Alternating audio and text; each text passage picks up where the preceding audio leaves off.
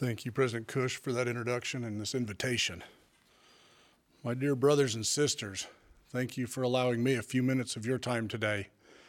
I've prayed for the Spirit to accompany my preparations and my presentation this day. I hope you will do likewise. I came to the Institute at the LDS Business College just this year with somewhat unexpected timing and somewhat unique circumstances. I didn't expect this teaching assignment but I've been so pleased and so blessed to be here. There's a very special spirit on the campus of LDS Business College and among the student body at LDS Business College.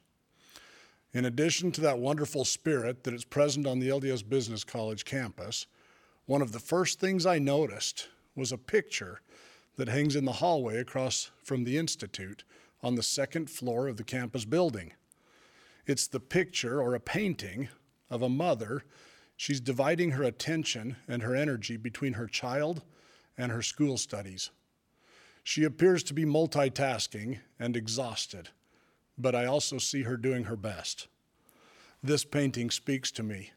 I'm glad it's hanging where it's hanging. It inspires me because it captures true principles that many of you are experiencing. In this world of entitlement that we live in, I happen to still believe that an education is worth sacrifice and effort. So, regardless of your circumstances, I salute you. I pay tribute to those students of the LDS Business College who are seeking deep learning, the kind of learning that's a stated goal and objective at LDS Business College, and that is only possible through the guidance and help of the Holy Ghost. And more especially, I salute and pay tribute to those who are doing so amid specific challenges or limiting and trying personal circumstances. May the Lord bless you. President Russell M. Nelson's recent emphasis and invitation to each of us to study the first vision has been particularly rewarding to me personally. I've enjoyed the time I've spent there. My study has led me to look at this account of the first vision word by word and phrase by phrase. I've also looked at the other accounts of this event, and my testimony and understanding have been enhanced. As often happens, studying one true principle leads to others. I found myself looking at the different times that the Father has introduced his Son, our Savior Jesus Christ. There are recorded in Scripture four times that the Father has spoken to man and introduced his Son. At the baptism of Jesus, on the Mount of Transfiguration. The appearance of Christ to the Nephites is recorded in the Book of Mormon and the first vision of Joseph Smith. As the Father introduces his Son, he said at the first vision, This is my beloved Son, hear him. Among the Nephites, the Father said, Behold, my beloved Son, in whom I am well pleased, in whom I have glorified my name hear ye him. At Jesus' baptism, the Father spoke from the heavens and said, This is my beloved Son, in whom I am well pleased. And on the Mount of Transfiguration, the Father said, This is my beloved Son, in whom I am well pleased. Hear ye him. Looking at these introductions, I had the thought what if my Heavenly Father were introducing me? How would my Heavenly Father introduce me? Is it possible that my Heavenly Father, in introducing me, or you for that matter, would use some of the same phrases? I'd like to consider today two of the phrases. Phrase number one This is my beloved son or daughter. Would Heavenly Father publicly announce his love for me or you? Absolutely. I do not believe that our Heavenly Father would be reticent to withhold an expression of his love for any of his children. Everything he does and all that he is are expressions of his love. Every element of his perfect plan of salvation manifests his love. The creation of this earth and countless others, the fall of Adam and Eve, ushering in our own mortal experiences, and the atonement of Jesus Christ, all manifest the love of the Father to each of us. Every divine law, every pattern by which he functions, all express his love. Of course, he would declare his love. He already has, and he does. Our Heavenly Father possesses a divine ability to love each of us perfectly. He does not divide a finite amount of time or attention or love among His children. Rather, He possesses a divine attribute which allows Him to give His time, attention, and love to each of us as if we were His only child. What He does ask in return is that we treat Him as if He is our only God. Paul taught that God loves us and that nothing changes his love for us. He said, For I am persuaded that neither death, nor life, nor angels, nor principalities, nor powers, nor things present, nor things to come, nor height, nor depth, nor any other creature shall be able to separate us from the love of God. The first truth of heaven is that God loves us. Of course, He would surely introduce you as a beloved child. Let's consider phrase number two in whom I am well pleased. Perhaps he would use this phrase if we're conducting our lives and using our agency in a pleasing way. But in judging yourself, be optimistic, be kind. He's probably more pleased with us than we'll allow ourselves to believe. I remember well the motivation I felt as a youth and a child to choose wisely because I did not want to disappoint my mother or my father. I'm still motivated by that to this day. I love them. My mother's passed on, and I only see my father on occasion, but I still want to please them. I've always known they had high expectations for me. I've tried to meet those expectations. Thankfully, their expectations were not for me to be perfect, but to be facing the right direction and striving to move forward. It's always been my blessing to have their desires for me be in line with my Heavenly Father's desires for me.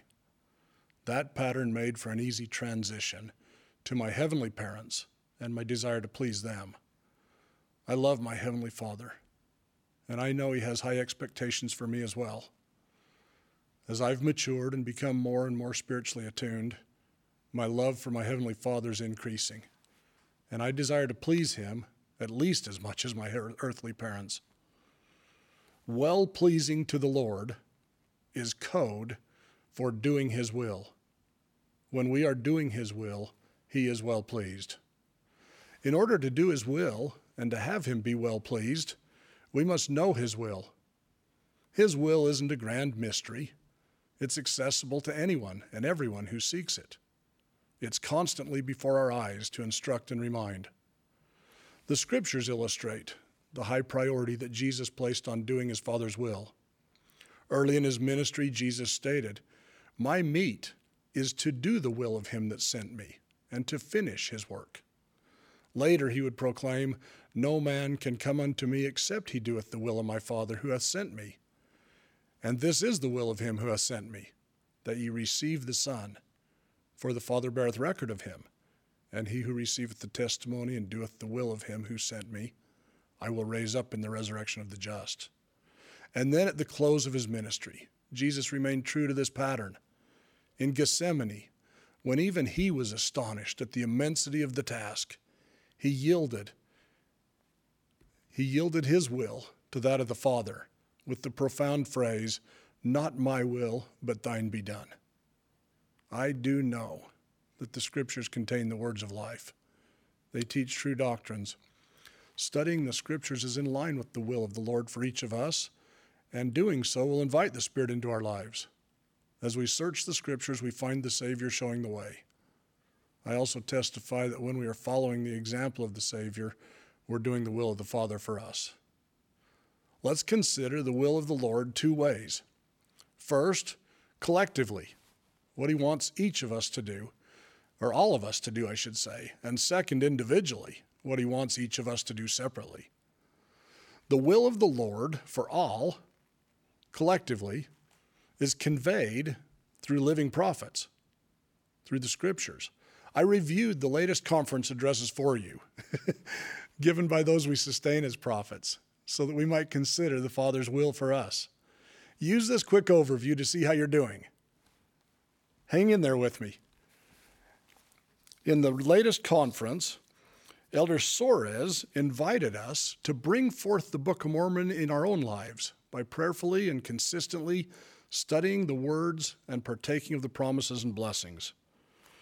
Elder Gong challenged us to sing hallelujah. We live in a wonderful time. There are glorious days yet ahead. To be optimistic. Elder Renlund taught that every day we should consider on the greatness of God the Father and Jesus Christ and what they've done for us. Elder Stevenson assured us that we can shore up our spiritual cornerstones and other foundational elements in our lives so as to be able to stand firm against tumultuous events that surely will come.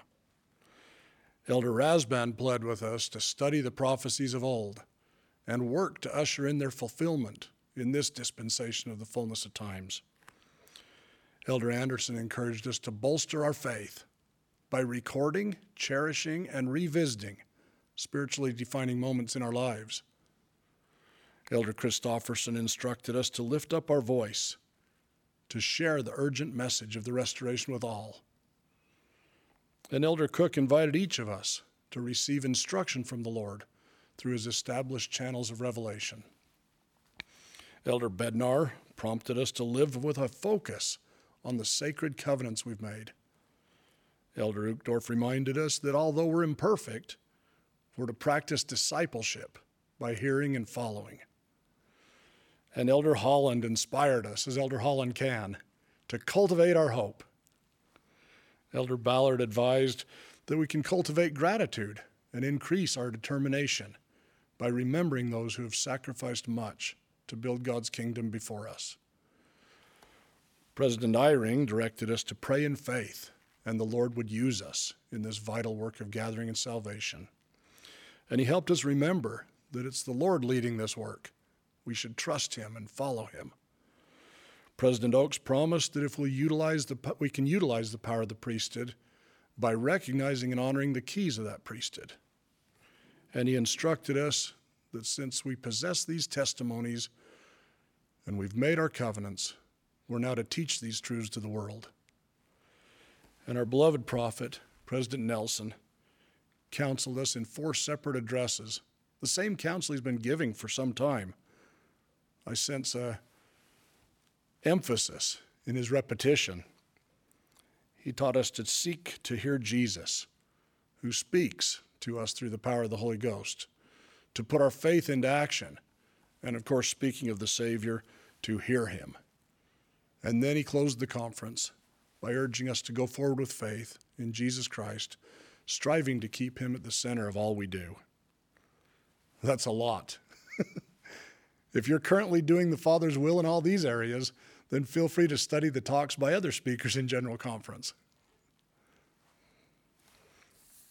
in judging whether you're doing the will of the Lord, be kind to yourself and be optimistic. You need not be doing all these things all the time, but you should be aware of the will of the Lord and making an effort to accomplish His will as best you can. I know that we're led by living prophets who convey the will of the Lord to us as clean mirrors. Even as they teach us according to their language and their understanding, they do not distort or alter the message and the will of the Lord. Rather, they reflect the will of the Lord to us. To paraphrase Isaiah, how beautiful are those messengers that publish good tidings and peace, that turn us to Christ and urge us toward the salvation that comes through him. Now let's consider the will of the Father for individuals. I've talked about sources for learning the will of the Lord generally, as it applies to everyone. But what about the individual instruction that the Lord has for each of us? How do we learn His will for us today? Our errand, if you will. The will of the Father for individuals is conveyed frequently and continuously through the Spirit. President Nelson has been counseling us with a two word message hear Him. He's urging us to seek to hear Jesus, who speaks through the power of the Holy Ghost. Elder Bednar's taught this principle numerous times and places where I've been privileged to be present he says, You can take notes, but be sure you write down what is not said. And President Monson taught, as we read and ponder the scriptures, we'll experience the sweet whisperings of the Spirit to our souls. Brothers and sisters, the Holy Ghost will take the general truths and doctrines that we find in scriptures and the words of living prophets and apply them to our individual circumstances. Consider a few examples. My wife's name is Cami. I hope you're able to meet her someday. She's a choice daughter and an elect lady. A turning point in raising our children came when she was in the scriptures, as was then and still is her pattern. She received instruction from the Holy Ghost through the words of Jacob and the sermon by King Benjamin. Both instructed and modeled working with those among whom you labor. This was a game changer for our family we determined then to do things together with our children whenever we could. We worked together, we played together, we mourned together, we rejoiced together. And as a result of this pattern, we're still loving doing things with our children, whom are now adults and are doing things with their spouses and children.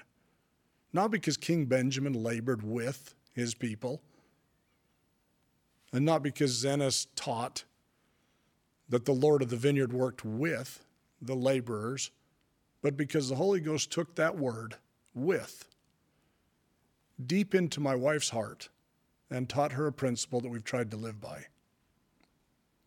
Another simple example, much more recent. Michaela is our oldest child.